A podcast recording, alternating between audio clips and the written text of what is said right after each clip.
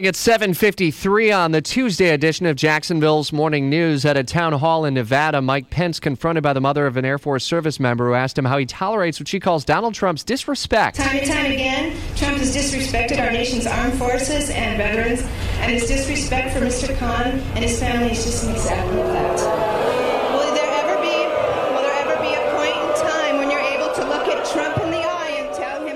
And here's how Pence then responded to the booing and also to the question. Donald Trump supports our soldiers and supports our veterans like no other leader in my lifetime. Trump kept talking about the Khans yesterday, and so that story lived on for yet another day. A number of Republicans objecting to what he had to say, and that also pushed it along as well. Dorey Scheimer in our Washington bureau, he was on the campaign trail, essentially doubling down on the comments, and then even with Sean Hannity last night on Fox News.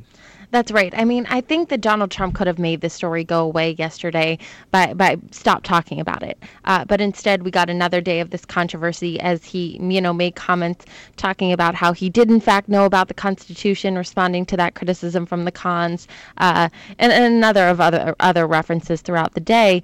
This as um, a, a number of top Republicans in the party came out with pretty pretty damning statements against Trump and against his criticism of the Khans. Uh, there's also reports that the Trump team reached out to Senate and House Republicans asking them to publicly support Trump in this controversy.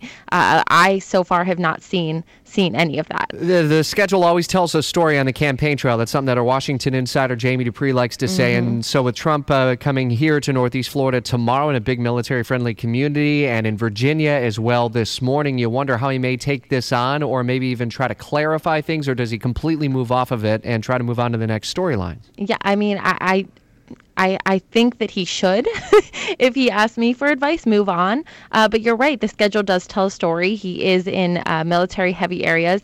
He really does I think need to kind of clean up this mess. The VFW came out saying no apology would even be adequate. So I think that he really needs to.